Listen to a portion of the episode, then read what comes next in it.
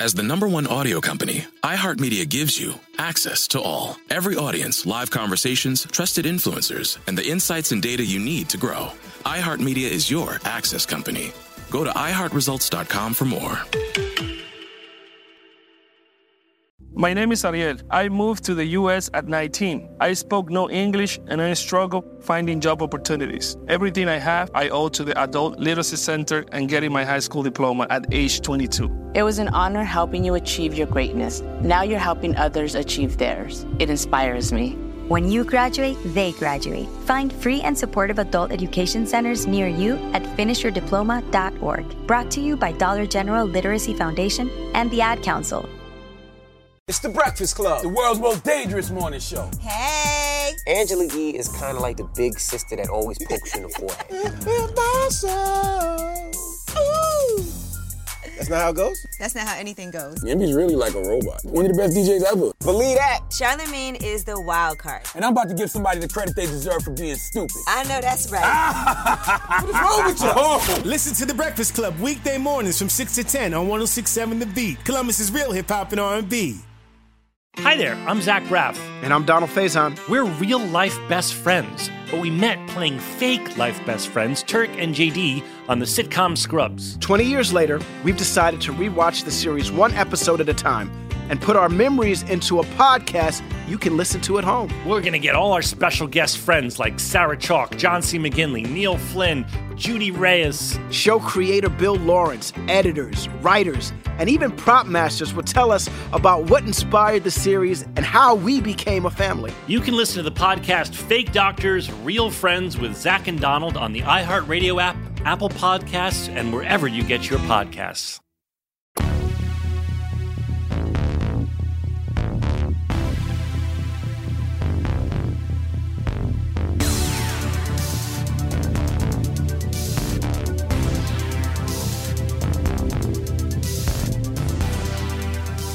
Hey everyone, happy Saturday. Here's a bonus episode. This is actually a chat that myself and Finn McKenty, who is a previous guest on the show, he runs a podcast and YouTube channel called the Punk Rock MBA. Not only is he a stellar human being and a good friend of mine, but uh, he runs great stuff. His podcast is uh, all about taking people who are, you know, in this world of you know punk rock, hardcore, DIY stuff, and then you're really digging in with them to whatever it is that they've uh, you know applied those principles to in their professional life. You know whether it is the music world or whether, in my specific instance, the podcast world, because I've worked in the podcast business for quite some time, and uh, obviously been doing the show for a while. So, anyways you need to check out his podcast. Uh, it's really, really good. So, this is the discussion that Finn and I had. So, uh, yeah, enjoy it as a bonus episode. All right. Raymond Harkins III, welcome to the show. Thank you very much for appropriately identifying me by my full name. What I wanted to talk about on this show is podcasting because you have been deep into podcasting for way longer than most people and you probably know more about it than almost all of us. So I just kind of wanted to pick your brain a little bit about that. I, I would love to. I am a, a, podcast nerd. I actually looked like not too long ago. I looked to see when I first published my episode of well, technically not hundred words or less because when I first started it, it was called uh, First World Problems, and the first episode I published was September twenty third, two thousand ten. So it's almost been ten years that I've been doing podcasting. That's a long time. I started my first podcast, which I did, I don't know, 50 or 60 episodes of around then. And I felt like that was kind of late to the game. But now I hear people say that they started their podcast two years ago. And it's like, well, that was early when podcasts weren't big. And I'm like, really? totally the moment that you know because i've uh, like you know interviewed people from like a job perspective in relation to podcasts and just had conversations many many times over about podcasts. And when people you know it's always interesting to hear kind of what people uh, listen to and when people start their podcast origin story with like, yeah, so I got into Serial, I'm like, oh, okay, yeah. all right, I, I, and that's fine. Like, it's no Fucking no shit. Poser. Yeah, exactly. Oh, oh, cool. So you you you like the band's third record? Okay, cool, cool. right. They had two before that. You know that Green Green Day has two records before Dookie, just to let everybody know. That's right. But yeah, so that's that's a good jumping off point. Raymond Harkins the third, the podcast hipster. But yes, in all seriousness, absolutely. you have been creating and into podcasts for much longer than most people even knew they existed. Uh, your show 100 words or less. How many have you done now? It's got to be like close to a thousand or some shit. It's not a thousand, but I appreciate the the high number. I think I'm around. Uh, yeah, I'm, I'm definitely approaching 400. I think I'm yeah like 380, 390. So yeah, it's been. And if maybe if you add the other 20 some odd episodes, I'm over 400 of of podcasts put out.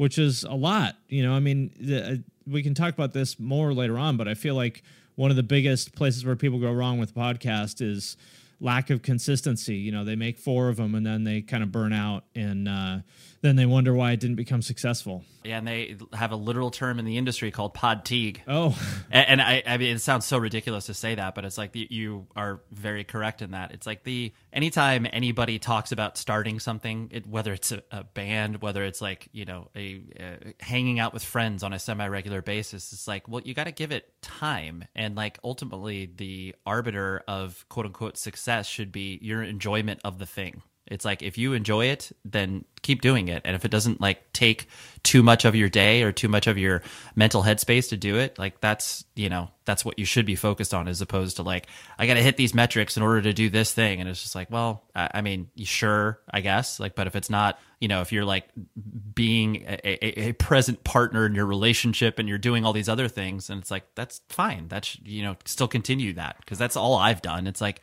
I've still been able to hold a job. Like s- some people come at me and are like, "Oh, so is this podcast your full time job?" I'm like, "No, like I never want it to be because it's still that enjoyable thing that I'm able to do and meet people, you know, across the world to have these conversations that aren't able to take place in any other medium. So it's like, yeah, that's to me that's success. It's like, yeah, I get to hang out with friends and people who I admire their art and then dive into why they still care about what they do.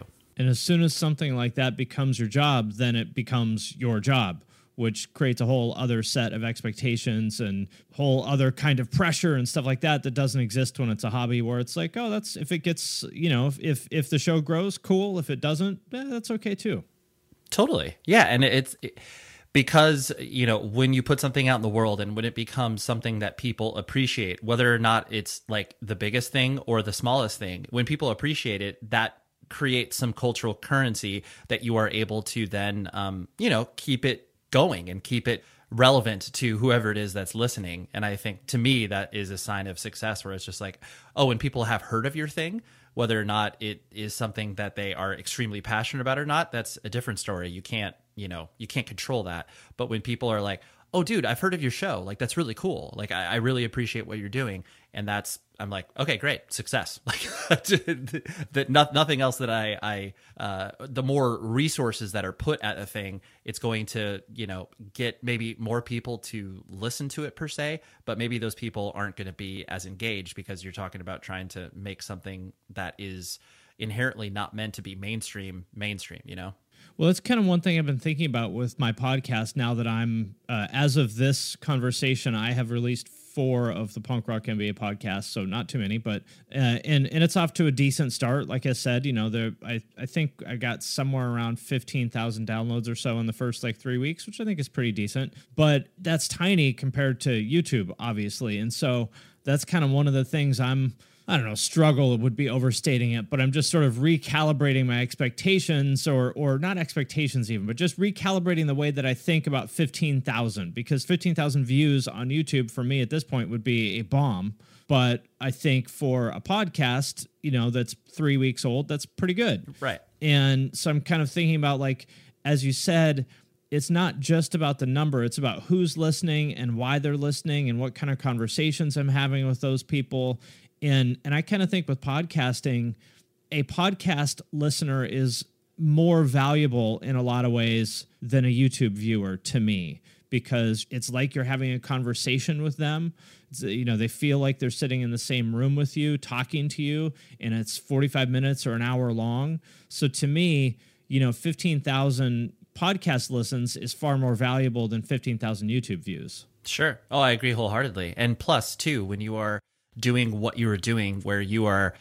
you know, trying to spread your audience across different uh, verticals, whether that's, you know, I mean, what you're doing obviously with your YouTube channel and then your podcast, like this is just a further extension of the um, the sort of uh, thoughts that you are putting into your YouTube channel. You are just expanding on them and in a different medium, and in turn, you know, whatever people that watch the YouTube channel are obviously going to listen to the podcast, or people that just listen to podcasts can be like, well, I'll check out one or two of his videos. And like, that's, to me, that is a valuable currency that you're able to, um, you know, have because then at the end of the day, people are more endeared to you as a person rather than like this content creator or whatever. People are just like, oh, now I get to know Finn more via this you know more personal medium where you're actually able to talk more about yourself rather than you know pontificating about you know whose logo is the sickest. Yeah well i think that's an important thing for people to think about. Creators of all kinds is and it depends on your goal but Adam Elmakias and I talked about this uh, on the podcast I did with him. He he said that at one point, you know, he kind of realized yeah, I've got a lot of followers, but they're following me because of who is in my photos, not because they're following me and that might sound like a really selfish like arrogant you know self-centered thing to say but i think it's an important thing for everybody to consider. You might be okay with that or maybe not. Like for example with podcasts if you're just interviewing a bunch of people in bands are they showing up for the guests or are they showing up for you? And maybe you're okay with it being that they just show up for the guests but maybe not. And i would say for most creators in general i think you should be trying to cultivate a following of people who follow you not who are just coming for big names that are attached to whatever you're doing because you know if the big names go away then you don't have anything. Totally. Like what did, what did you really build if they're just there for the big names?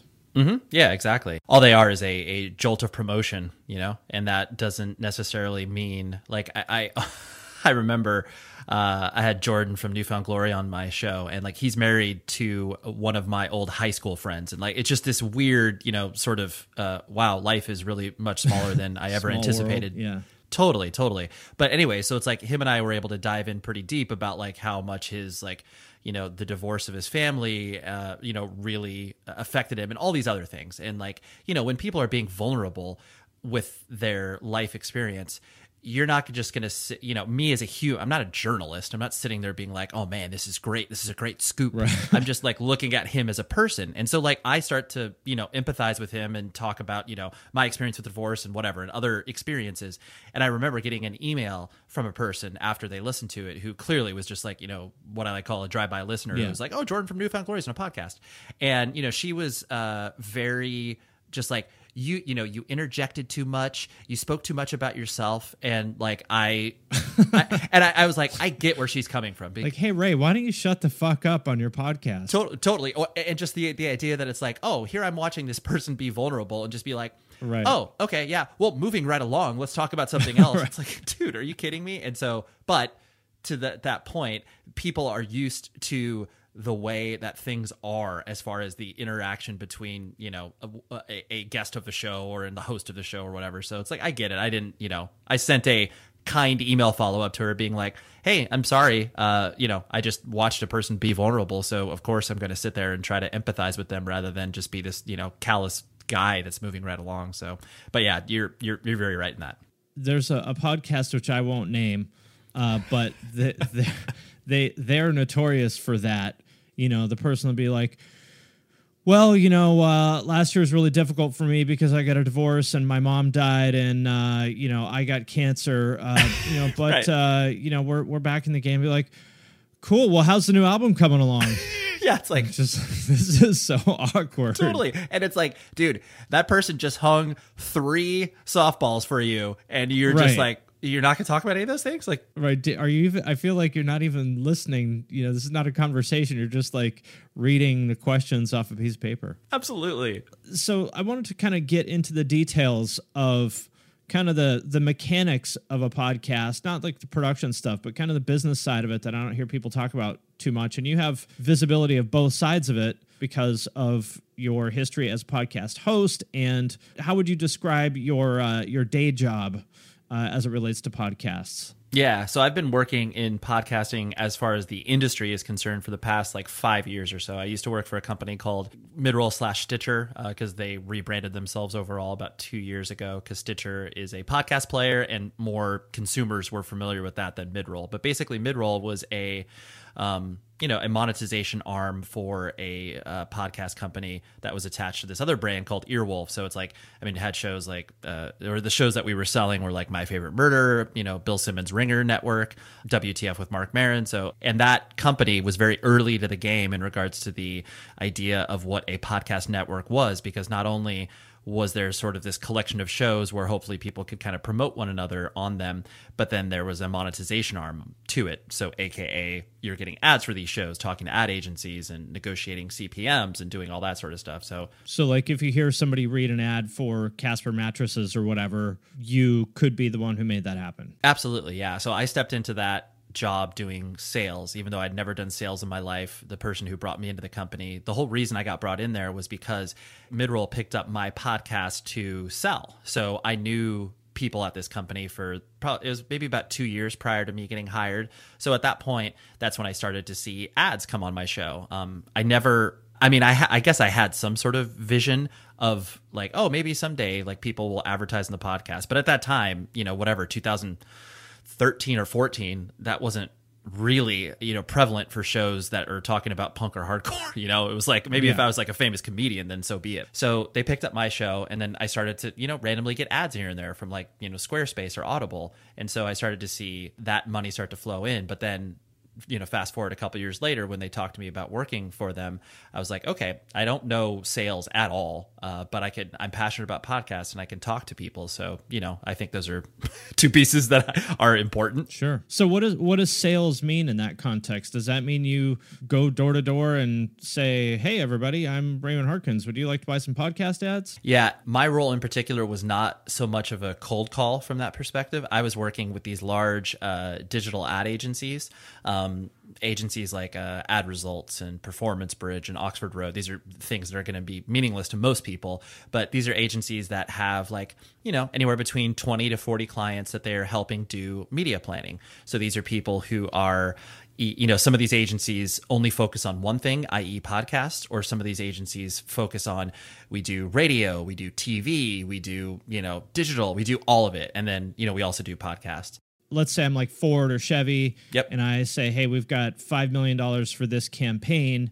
Then this agency would reach out to people like you and say, "Let's put X." You know, one million dollars into podcasts and three million dollars into TV and one million dollars into radio or whatever, and you might be the person to help them allocate that million dollars of podcast money. That's exactly correct.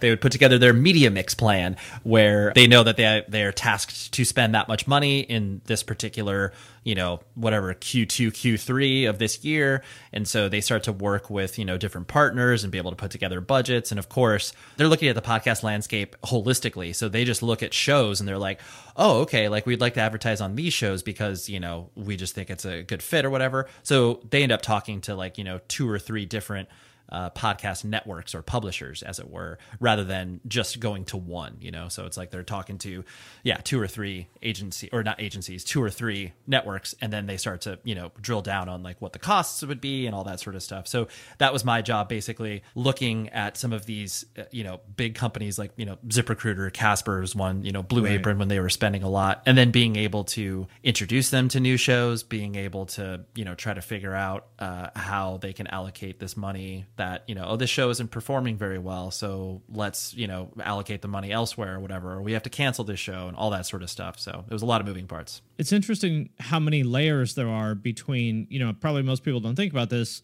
between the advertiser and the show. For example, let's say there's a, a Casper mattress ad on my show.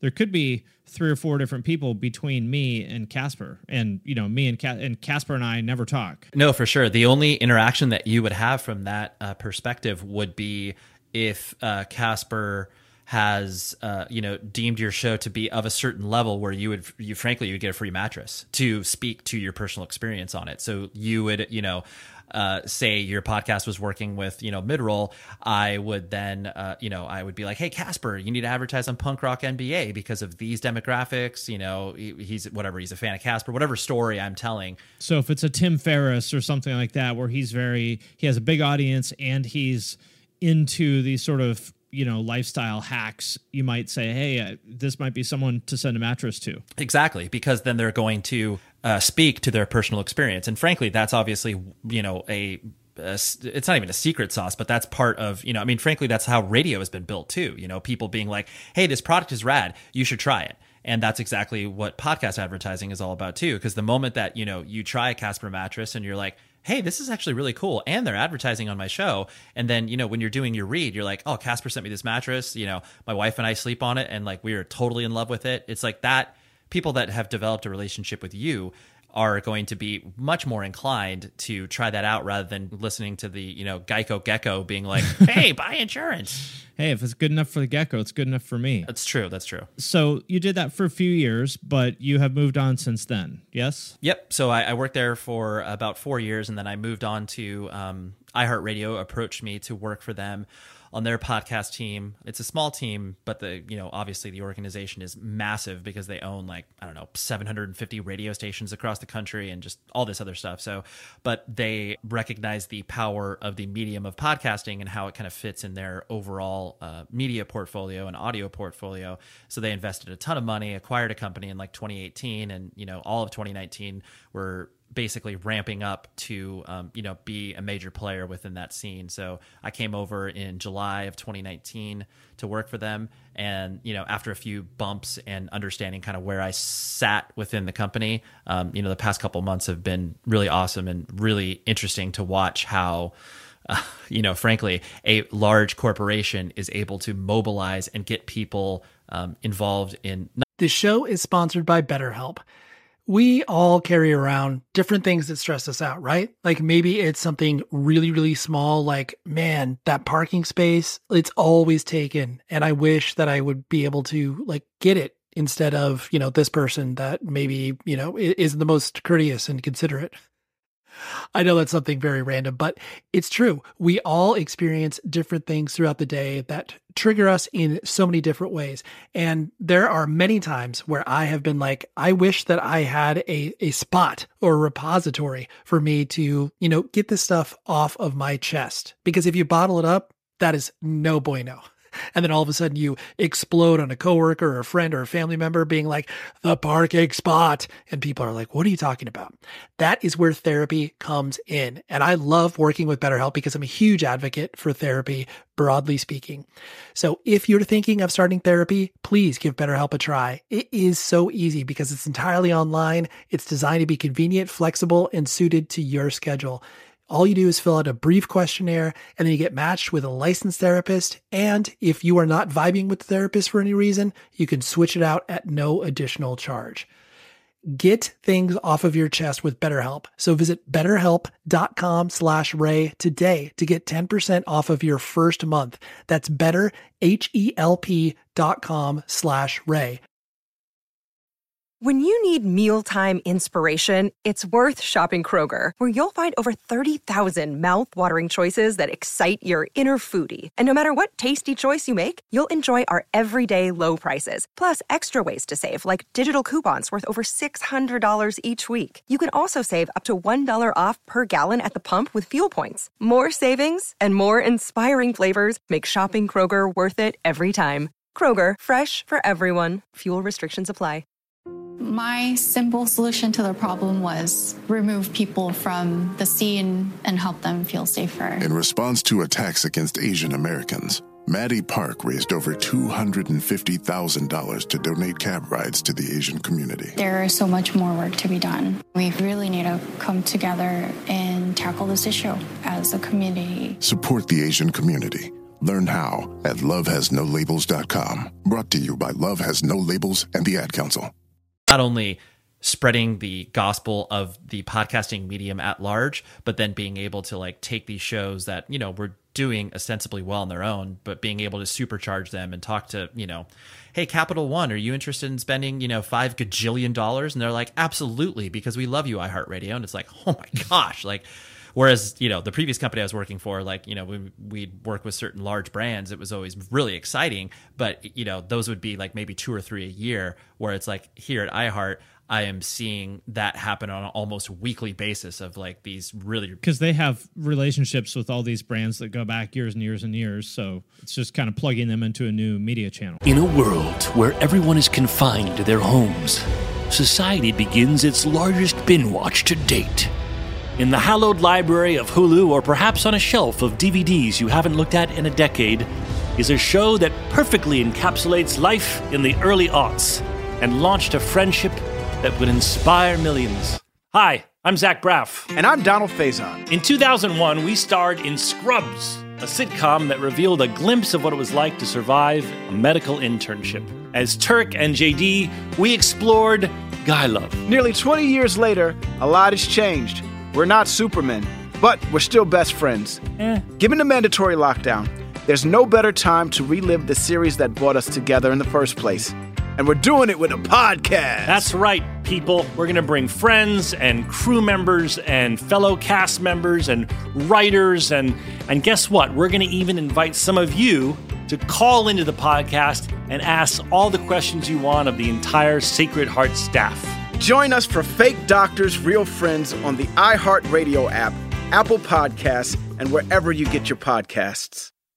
That's exactly correct. And just being like, hey, you've been advertising on radio or digital for all of these years. Like, here, this is another awesome solution for you. Um, you know, if you are interested in testing this out, let's, you know, let's figure out what that would look like, et cetera, et cetera. So, yeah, it's, I, I, it's just at a scale now that I have uh, never witnessed in the past, and you know it's only going to get crazier over the next couple of years, just because you know podcasting as a advertising medium is still in its absolute infancy and is still trying to figure out so many different aspects of reporting and um, you know brand safety and all of these things that Right. that other mediums already have proved out, but uh, podcasting is still you know the brand safety one is interesting to me because that overlaps a lot with YouTube. And so, well, why don't you explain to people what brand safety is? Yeah, absolutely. So there's a lot of you know when you're talking about these you know huge brands that you're go- that you see advertised everywhere.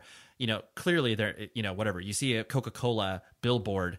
They don't have a call to action on it. They don't, you know, they're not like, "Hey, buy Coke." It's just being like, Yeah. "Hey, fifty cents off now at Safeway. Exactly. So they they all they're trying to do is just make sure that that brand is top of your mind. And so um, in turn, these huge brands, like when they're running advertising, they want to be able to because they need to be ubiquitous. They need to run across a ton of different channels. But at the same time, like Coca Cola cannot be advertised on something that is deemed even remotely offensive in any capacity, even if it's a person that you know they're doing a coca-cola read on their podcast uh, but then you know they're explicit and they're swearing all around the ad but not actually in the ad that's something that they don't feel comfortable with so they're not going to align themselves with that I'm interested in this because, on the one hand, I totally get that because, you know, the CMO's, you know, wife's friend could get an email. It's like, my son was watching YouTube and he saw one of your ads on a video about blah, blah, blah.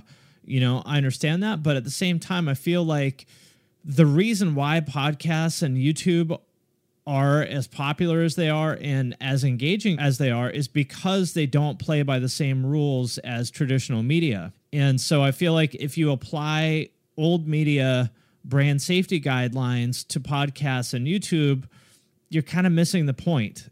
Do you know what I mean? oh absolutely and i mean they're On the other hand, I I understand that they do You need get to it, right.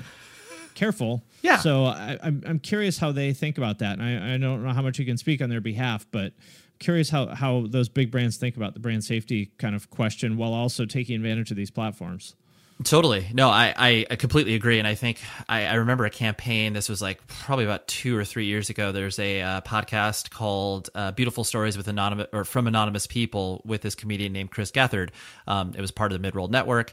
Really, really compelling show where he he basically just took a random call. Uh, it was screened, but took a random call from somebody, and then basically he had no idea who they were, and just kind of talked to them about their lives. And like, so many unbelievable stories came from that because everybody has a story. So, anyways, uh, I think it was. I don't know. It was some credit card company. I can't remember who, but uh, they were really pushing the idea of just like, okay, we're going to be doing this 30 second spot. Um, usually, when people are providing, you know, ad copy and they're working in podcasts, they want to give the host creative freedom to kind of do what they want. Um, you know, hitting certain points, but at the same time, they're speaking to it in their voice. But this credit card company was like, no, word for word, it needs to be this. And like, our, you know, so many people were just like, don't, you're, you're missing the point. Like this doesn't make any sense whatsoever. Like why are you having this host read essentially a script and not having any personality for it? Um, the campaign was completely unsuccessful because it was, you know, the host was just handcuffed and was like, all right, well, here's this thing. You get points back and blah. And it's like, it just sounded horrible. And so, yeah. And, I mean, authenticity, I guess, is at, at, the core of what makes these work. And when you force people to read a script, that's not authentic and you just wasted your money. Yeah, no, exactly. And it's like they, and granted, that was a few years ago. So brands weren't as um, cognizant of what this medium actually meant. They just heard, you know, to your point, they heard someone was like, hey, we got to get on some podcasts. Like, get on some podcasts, everybody. Right. And so they didn't know what they were doing. You know, what I, what I wonder with this stuff is, who do you actually think is going to be offended? You know, if you're I don't know, call it Pampers or whatever. Yep. You know, you think family. Okay, well, how old is somebody that has, say, a, a child in diapers? Probably late 20s, early 30s, right? For sure. And so a person that has clearly heard a swear word before. Like, do you think that person is going to be super offended? Think about what they grew up on. Do you think that person is going to be super offended by somebody saying fuck on a podcast? Yeah, not at all. Not at all. You know what I mean? It's totally. like we're not talking about like senior citizens here that are consuming this stuff. But anyway, so that's just something I've been thinking about a lot lately. But so talk about kind of what is the process of for a new show? Because I get this question a lot. You know, people want to monetize their content now on on YouTube. That's easy because they do the ad sales part for you essentially because of AdSense. But for say a newer podcast like let's say i came to you and i said hey ray i want to start monetizing my podcast as quickly as possible what are your thoughts on that like let's talk that through because actually i do i let's have this conversation for real because i am interested in this Sure. The first piece of advice that I offer people is, um, yeah, doing exactly what you're doing currently. You know, just basically kind of building your audience and whatever that may mean. Where you know, I always like to encourage people to kind of find their plateau, and I mean that from like you're talking about, you know, with, or like we were talking about earlier with guests, where it's like, okay, you know, you've been publishing consistently for about three months. And, you know, yes, you see some peaks and valleys where it's like, okay, this person is more popular than this person. So, you know, you ostensibly can, can kind of calculate that idea that, all right, well, you know, this was really pop, this, this received, you know, 30,000 downloads as opposed to 3,000 because this person promoted the hell out or whatever. But once you kind of see your plateau in regards to, hey, consistently, like I can, you know, publish an episode, regardless of the guest, and be able to get, you know, whatever, 1,500, 2,000 downloads, whatever the number may be. Um, so you find your plateau, and then at that point, you, that's when you kind of have sort of your base of audience, as it were.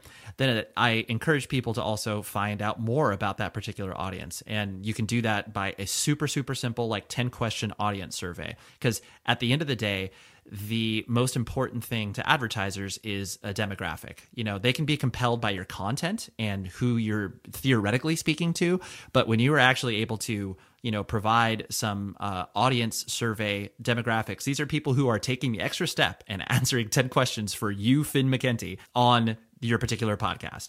So, once you kind of have that, you know, when you have a decent enough respondents, like, you know, whatever, if you put out this survey and you only have three people that respond, like, you know, that's not it's not very compelling data. But you got 50 or 100 people or whatever. Precisely. Once you, my metric has always been like once you have 100 respondents, like kind of regardless of the size of your show, that margin of error in regards to um, you know those responses is less than 5%. And when I say margin of error, I mean like the data is not going to be so skewed in one way or the other, you know. Yeah. So once you kind of have those two components, you have your sort of plateaued number of downloads and then you also have an audience survey. At that point then you have some actionable data that you can either do one of two things with. One you can attempt to kind of reach out to people just sort of independently whether it's like oh you know i heard this person this person advertising on this podcast like you know and not from like a, oh yeah i've heard ziprecruiter advertising on podcasts. It's like well yeah of course. Like you've heard them everywhere. You're not going to coldly reach out to ziprecruiter but there are some things that make sense in certain aspects of what your content is bringing. So like you know for your podcast it would make absolute sense for record labels to be interested in advertising on your show.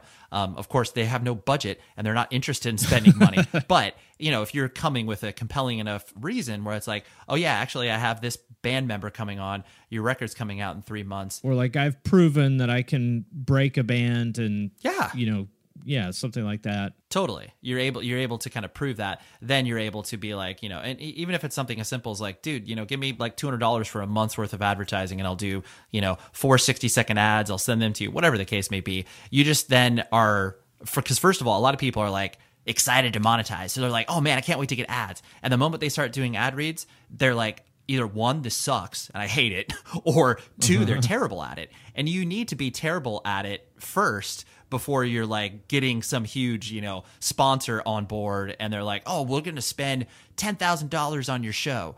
And then they hear the first couple ad reads and you're just like "Uh, uh, uh," like tripping over yourself. It's better to make your mistakes when it's some indie label paying you 75 bucks Low stakes. than ZipRecruiter paying you 5 grand. That's exactly correct because it's like when you if you're arriving at a space too early and you know you're whatever you come to a party and you're you know dressed to the nines and then you come you know and everyone else is like casually dressed and you're just like oh crap like I'm showing up to the wrong party. Or worse, the other way around. Like, oh, you can just wear whatever you want. And you show up in like a hoodie and everyone else is wearing a suit and you're like, oh, fuck. Yeah.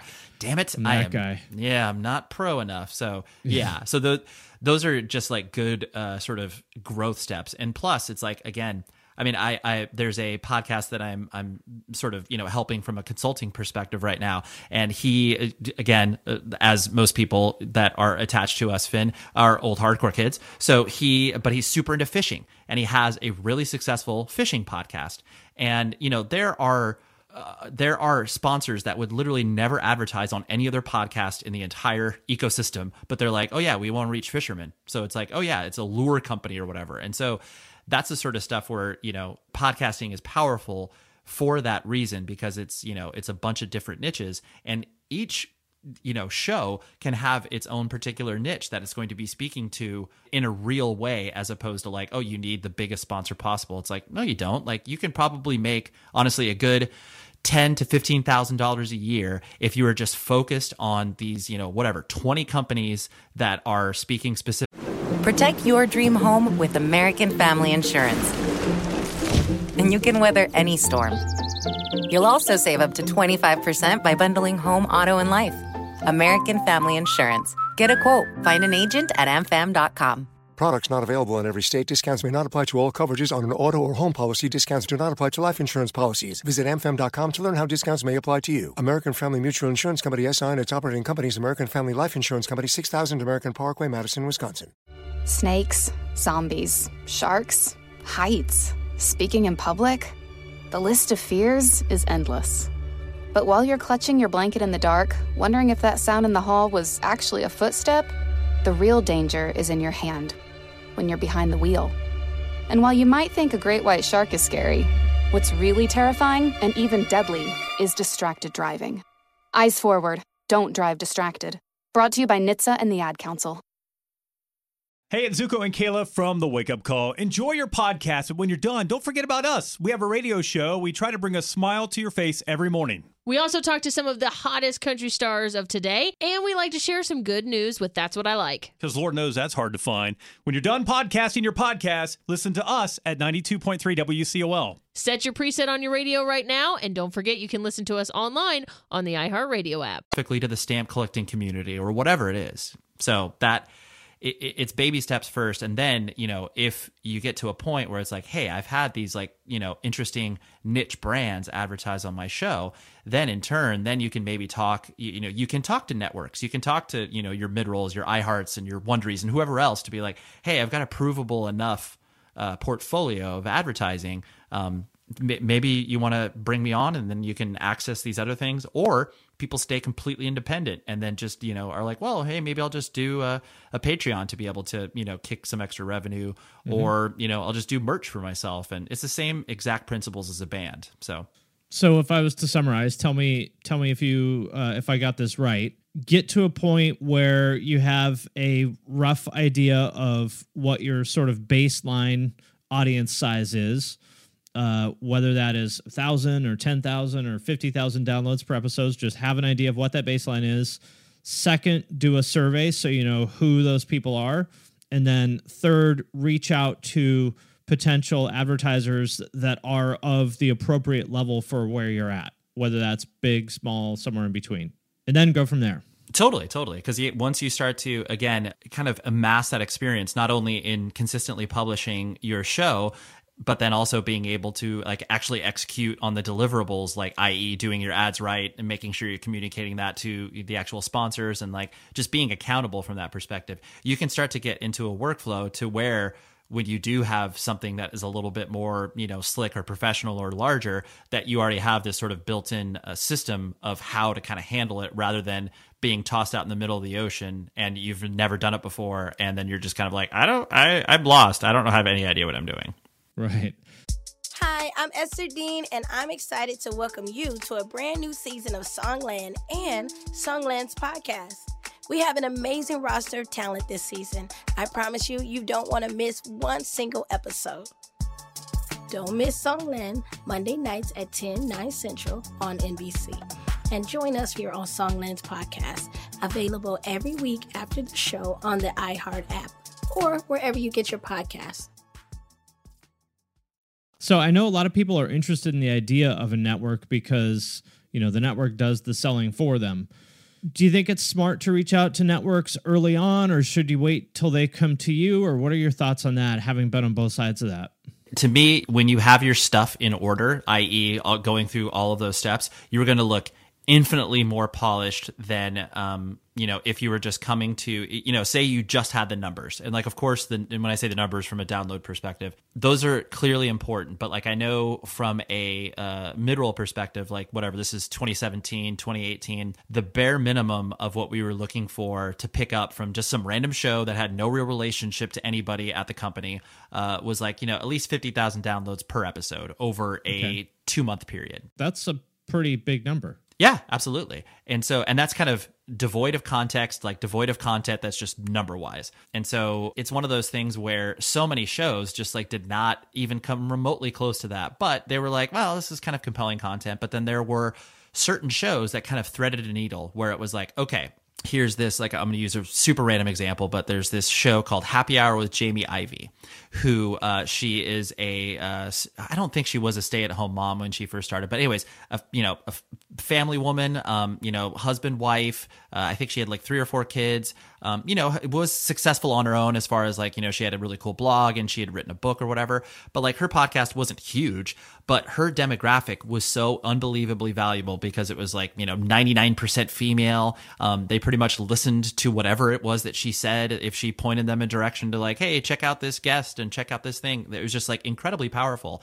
And her show was consistently sold out once we brought her onto the network because uh, she had such a great relationship with her audience. Um, again, she wasn't, you know, she wasn't like my favorite murder downloads, like Mhm. you know, a million plus an episode. She was like under a hundred thousand downloads per episode, but it, it was so incredibly successful because of all of those reasons, and she had that compelling information. So as an advertiser myself, those are the people that I always look for are people who are actually influential. And I think there's a big difference between well known or famous and influential. So, for example, like My Favorite Murderer, that has a ton of, that has a big audience, but I don't know that that show is necessarily influential. You know what I mean? Because it's, it's Totally. a piece of entertainment.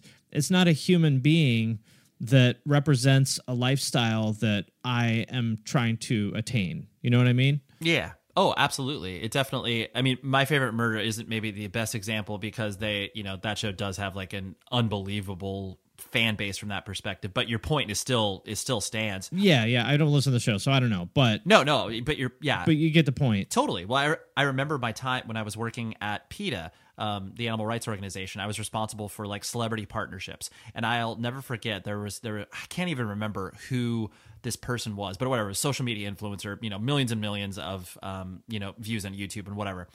And then, so working with this person on like a dog ado- adoption campaign, and we were really excited because it, we, you know, get, magazine placement, all of these moving parts. It was going to make it really successful. And then we did, a, you know, a photo shoot and an ad with uh, Alissa from Arch Enemy, the Mhm. metal band.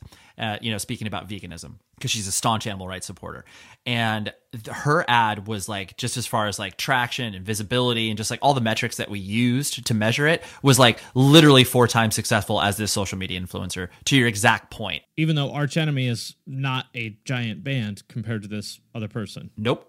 Totally, yeah. And I, the only reason I'm not naming the person is because I literally can't remember this Which person. says a And lot. So it was like it was like they were totally they were you know memorable for a year and then they were gone. But yes, you, you are completely correct that it doesn't necessarily matter the size of the person's audience. It's like if they are mobilizing those people, you are going to be better spent investing in that than you know a person that has like scale and reach. Tim Ferriss is the perfect example of that to me uh, at my old job, Creative Live, which for anyone who's not familiar is an online education company for creative professionals, primarily like photographers and graphic designers. And we worked with a lot of influencers, some super like mainstream famous people like Mark Cuban and Daymond John and stuff like that, Jared Leto.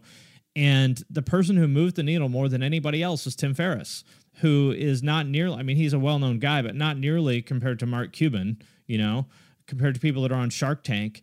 Uh, that really just didn't move the needle for us. And anything that Tim ever recommended, his audience loves him and listens to him, and they will check it out. So that was like the kind of truest example. We tried so many times, like, who's the other Tim? And we just kept going back to him because his audience listens. Absolutely, yeah. It's you identify it, and it it's a really difficult um, position to put yourself in. Uh, but like once you do uh, achieve that, it definitely is you know incredibly incredibly powerful. No matter what partnership you're creating, whether it's you know content or whether it's advertising, that's the stuff that will really um, you know keep people coming back. Well, uh, we've got a few more minutes left here before, uh, as I said earlier, we have a hard out, and you made fun of me for saying hard out. It's okay. I, I I've said it before too, and I just try to catch myself anytime I'm in that sort of like, especially when I'm talking with friends and like business synergy, where I'm just like, oh gosh, I want to kill myself. I don't need to say that. I got a hard out at 11.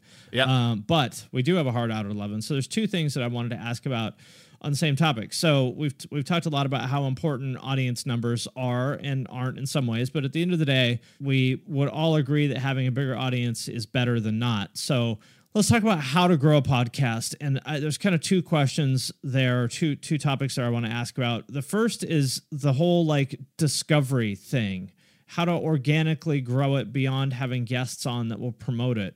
It seems like Apple seems to still not really give a shit about podcasts. Spotify is doing a lot of stuff, but discovery is, seems like it's still really hard for podcasts. What are your thoughts on that?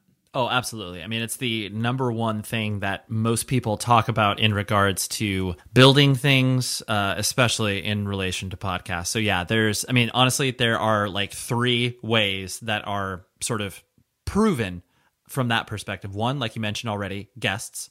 Um, two is editorial placement, i.e., placement on you know Apple Podcasts, on Spotify, on Stitcher. Like if you get featured on one of these, exactly. I don't know what you call them, distributors or whatever. Yeah, totally, totally. So it's like, yeah, you get a cool graphic, you get mentioned in a new and noteworthy, and it, and it's not like those things even really kind of move the needle in a big way, but you know, it's still something to talk about, kind of track where it's like, oh, if you do place in a chart in some capacity, that it's like, oh, there might be some you know negligible bump in your listenership or whatever. Yeah, we got featured fairly high on the uh, when I worked on Chase Jarvis's podcast at Creative Live. I don't know if I, I want to say it might have been even on the I don't remember what it was, but like the main podcast feature thing at the time, you got some big like 16 by 9 graphic in that they featured everywhere and it got us I want to say maybe like 10 10,000 downloads or something like that over Yep. the course of a couple weeks, which is cool, but you know, to your point, it, it didn't it's not like wow, now all of a sudden the floodgates Things are open changed, and we're yep. famous. You know, It was just like a nice little bump. Yep, exactly. It's and that it, it really they're in the same way that marketing bands uh, is all of this is just you know is kind of throw it against the wall and see kind of what works from that perspective. Um, and so, and then the, the third way is just, you know, paid media or trade media. So, you know, if you have a community of podcasters that have a, you know, certain size audience, if you basically just mention their podcast on your podcast, um, you know, that's, that's kind of the way that people can sort of, you know, organically grow, or you just simply pay for ads, you know, and a lot of people do Mhm. do that on a pretty regular basis. Do you think that's money well spent paying for the ads? I I haven't seen. I mean, I haven't seen it from a sort of like metrics, like a, you know a uh, wrap up report where it's like, oh, this is what we saw with these paid media campaigns. I know for I was like in 2018, I want to say we did a real big push for Stitcher as a listening platform. We advertised on other podcasts and you know sort of like minded uh, shows that we would think that people who are podcast nerds would be like, oh, I'm going to ditch my player and listen to podcasts via Stitcher. Um, so there was, from a branding perspective, it was good um, because there was like you know more familiarity and you know brand lift and all these other uh, is a nerdy marketing term, but KPIs, you know, um, Yeah. that got delivered to us via a wrap up report. But, you know, to say that there was some like, you know, uh, Stitcher as a listening platform went from like, you know, 6% to like 7.5%, like we did not see any sort of meaningful bump. No hockey stick. Exactly. No hockey stick. I think that there is value. It just depends on how much you are actually putting towards it. You know, if you're just putting a couple hundred bucks into it, like that, that's totally reasonable and totally fine. Especially if it's like, oh, the, I, this makes absolute sense advertising on this podcast.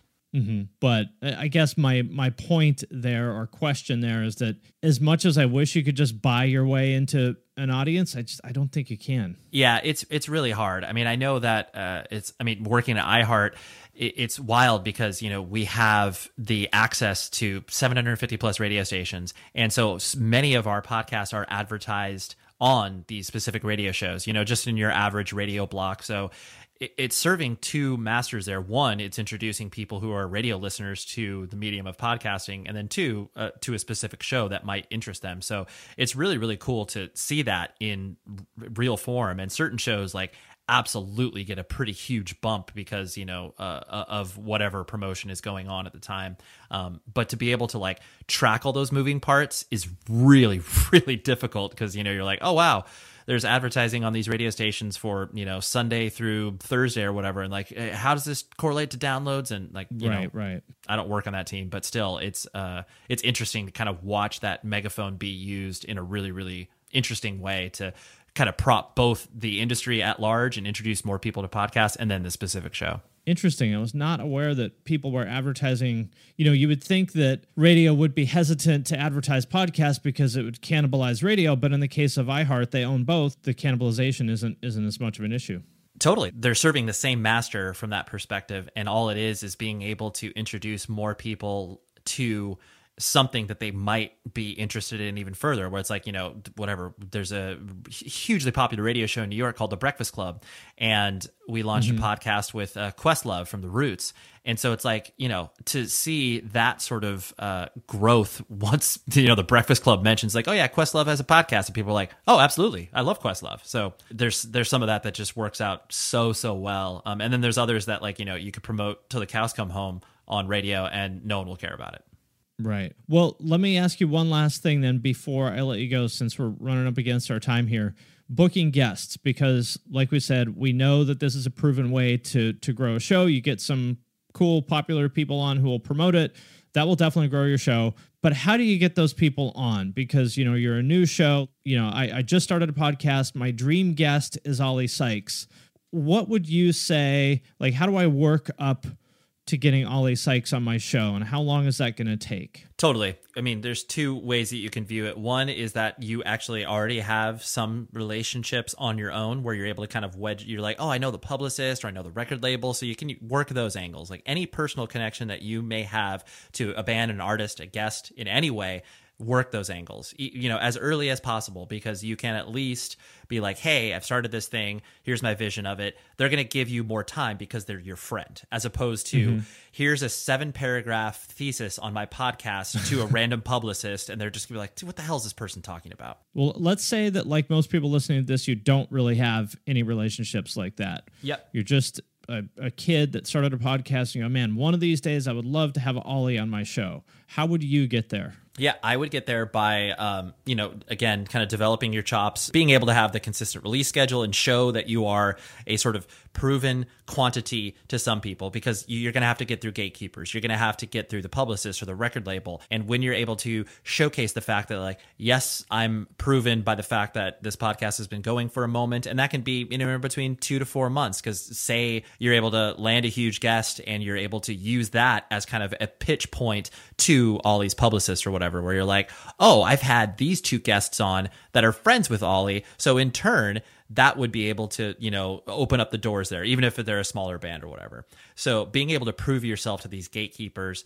um, by your consistency, being professional, being, um, you know, uh, concise in what your ask is, being able to just be like, listen, I would love to have Oli Sykes on. Um, you know, he's I know he's in between press cycles right now, but like being able to identify some things where you're empathizing with the person that you're pitching. You're like, I know there's a lot of pitches that come out of this, but this is kind of why I think this would be an interesting look, not from an egotistical standpoint, because I'm like, oh, I'm the best interviewer, you know, but being able to Right. build a compelling case, however you want to take that is up to you. Um, but being able to be as professional as possible, which, you know, that, that can kind of be uh, part and parcel of every sort of cold reach out. But I think if you just develop your um, you know your your authority in some capacity from your consistency of your release schedule, how professional you are, and then honestly just just stay at it.